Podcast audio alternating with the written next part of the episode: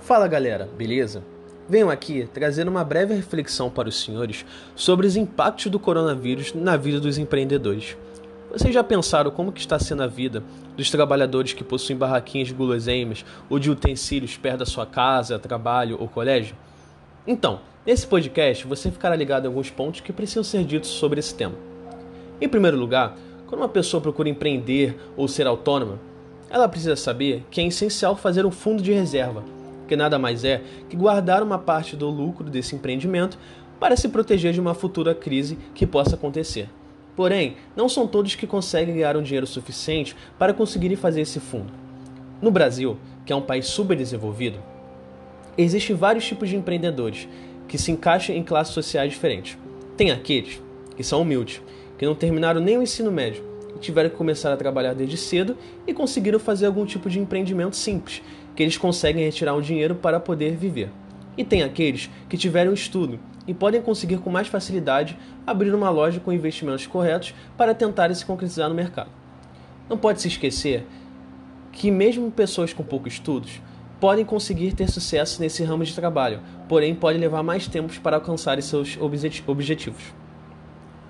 Uma coisa que temos que tirar como conclusão é que desde a pessoa que tem algum food truck ou barraquinha de comidas até os donos de mercearias vão sofrer grandes impactos com o efeito do coronavírus. Porém, alguns que tiverem uma boa gestão e terem algum dinheiro guardado poderão se reestruturar com facilidade.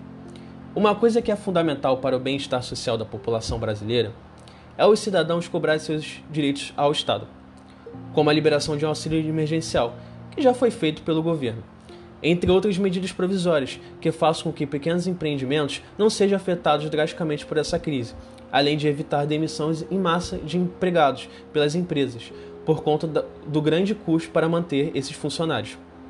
Impedindo com que essas pessoas não fiquem desempregadas e parem de continuar consumindo suas necessidades da mesma maneira como antes. Muitos brasileiros consomem produtos que são de, de grandes empresas, por conta da qualidade fornecida por eles, que principalmente se dá pelo alto investimento de seus donos. A população em geral precisa entender, com isso, que essas multinacionais possuem capital para enfrentar a crise por conta de ter uma grande demanda de cliente.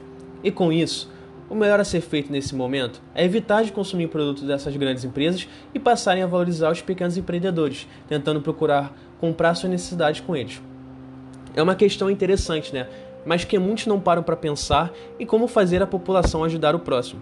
O mundo popularizado que vivemos faz com que as pessoas prefiram discutir sobre suas opiniões e não fazerem chegar numa conclusão para o bem maior, e consecutivamente não mudando seus hábitos.